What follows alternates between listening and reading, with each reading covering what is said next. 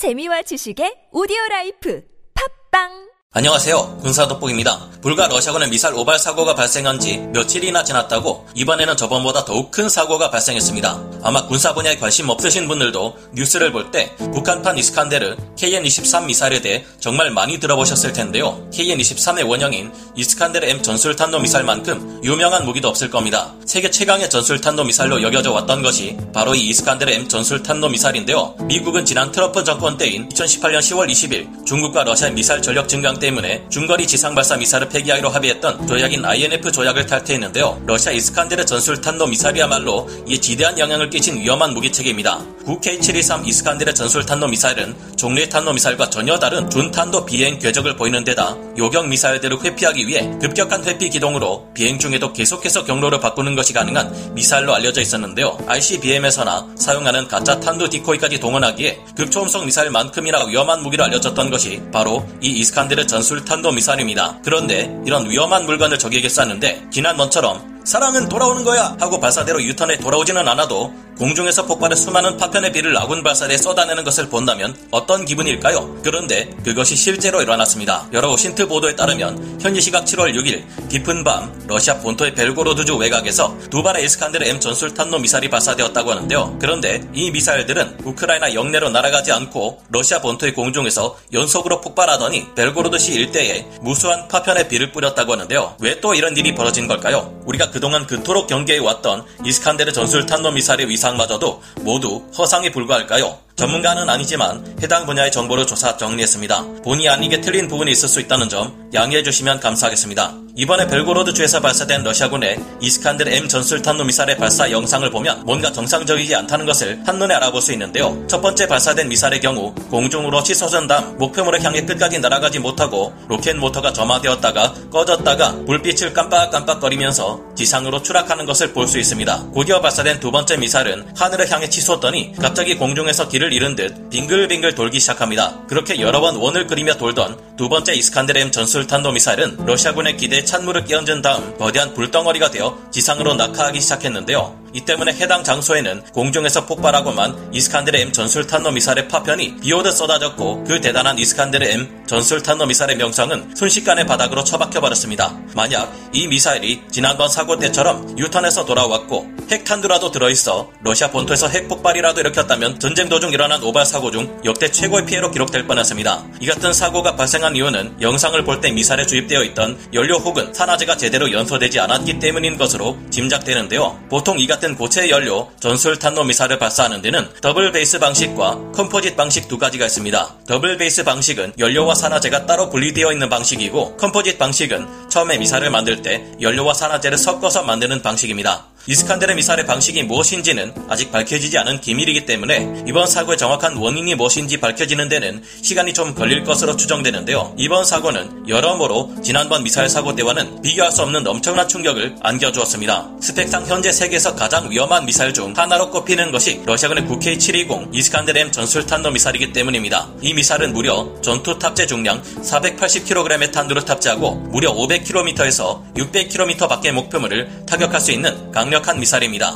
9P78E 수출형 버전의 경우 미사일 발사대인 텔에 두 발의 미사일을 장착하고 사거리가 300km 정도로 좀 더 짧은 편인데요. 가장 최신형인 이스칸데르 M 전술탄도 미사일은 약 25초간의 엔진 연소 과정을 거치면 고도 12km에서 15km에서 최고 속도가 마하 6에 이르는데 최대 원형 공산 오차가 불과 2m밖에 되지 않는다고 알려져 있었는데요. 가장 초기형인 이스칸데르 전술탄도 미사일도 원형 공산 오차가 5m에서 7m에 불과할 만큼 정확하고 수출형 downgrade 버전 도 원형 공산 오차가 50m에 불과한 것으로 파악되며 실전 투입된 몇몇 사례들을 봐도 정확도가 매우 높은 편인 것은 사실로 보입니다. 우리 국군에서 운용하는 현무 two 탄도 미사일 또한 이 이스칸데르 전술 탄도 미사일과 닮은 점이 많은데요. 하지만 정확도가 뛰어난 것으로 유명한 이스칸데르 전술 탄도 미사일의 아성이 점점 추락하고 있습니다. 오히려 이전에 일어났던 미사일 사고라든지 최근 들어 급격히 정확도가 떨어지는 러시아 포병들의 포탄은 그래도 변명할 여지라도 있습니다. 지난 6월 23일 루안스크 지역에서 발사된 지대공 미사일은 상승하다 말고 갑자기 유턴을 하더니 되돌아와 이를 발사한 발사 포대를 공격하는 기가 막힌 모습을 보였습니다. 우크라이나군의 전자전 공격 때문이라느니 누군가 GPS 입력을 잘못했기 때문일 것이라느니 말들이 많았는데요. 러시아군의 포병이 쏜 5만 발의 포탄 중 우크라이나 방어진지 안에 쏟아진 것은 10%도 채 되지 않았다고 하지만 그럴 수 있습니다. 전쟁이 장기화되면서 워낙 오래되고 노후된 포탄을 동원했을 테니 포탄이 원래 성능대로 정확하게 목표를 향해 날아가는 것이 어려울 수 있습니다. 하지만 이번 이스칸데르 M 전술 탄도 미사일의 경우는 스펙상의 성능이 지나친 뻥 스펙이거나 탄약 관리 상태에 심각한 결함이 있다는 것을 감출 만한 방법이 없어 보입니다. 이스칸데르 전술 탄도 미사일은 개발된 지 그리 오래되지 않은 최신형 미사일이기 때문인데요. 이번 전쟁에서는 이스칸데르 탄도 미사일을 벨라루스 측에서 키우 부근의 지토미르에 사용했는데요. 대단한 명성답게 이스칸데르 전술 탄도 미사일은 2월 체르니히 우크라이나군 북부 작전사령부 건물을 정확히 타격했고 3월에도 우크라이나군의 무기고를 타격하는 장면을 보여주었는데 해당 영상이나 사진들을 보아 정확도와 위력이 대단한 것으로 보입니다. 그러나 우크라이나 측에는 러시아군이 이스칸데르 전술탄도 미사를 10발가량 우크라이나 공항 활주로에 발사했는데 이 중 단 한 발도 정확히 목표물을 맞추지 못한 모습을 이처럼 사진으로 공개하며 이스칸데르의 정확도는 형편없다고 조롱하기도 했습니다. 이곳에 떨어진 것이 모두 이스칸데르 미사일이 맞는지는 확인되지 않았지만 어쨌거나 이 같은 타격 실패는 우크라이나 공군이 전력을 온전히 보존하는 데 있어 큰 도움이 되었다고 합니다. 이와 같은 기반 기술을 활용해 우리 한국이 만들어 지난번 발사 시험을 했던 고위력 탄도 미사일은 표적을 아주 약간의 오차도 없이 정확하게 맞추는 모습을 보여주었는데요. 어쨌거나 이번 사고에서 제대로 날아가지도 못하는 모습을 보여 큰 굴욕을 겪은 것이 러시아군의 이스칸데르 M 전술탄도 미사일인데 같은 기술을 가지고도 이렇게 차이가 나는 모습을 보여주고 있으니 러시아군의 무기 관리 상태나 개발 과정에 있어 심각한 문제가 있다는 것은 분명한 사실인 듯 보입니다. 우리는 미사일을 개발할 때 문제가 없도록 잘 신경 쓰고 관리에도 신경 써 유사시 정말 필요할 때 혐오투 미사일을 발사할 때 문제를 겪는 일이 없어야겠다는 생각을 해보게 됩니다. 이런 와중에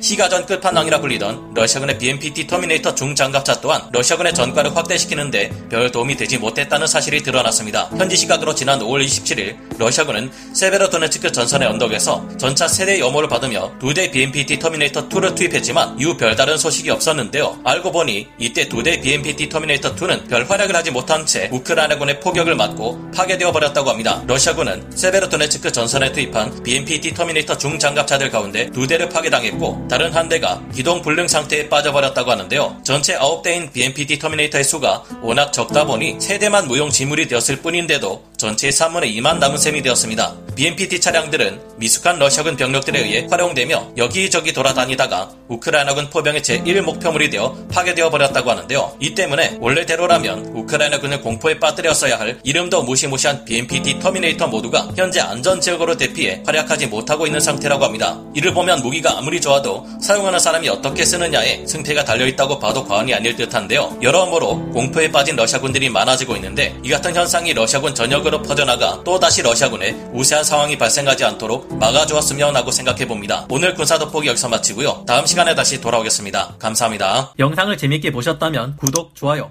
알림 설정 부탁드리겠습니다.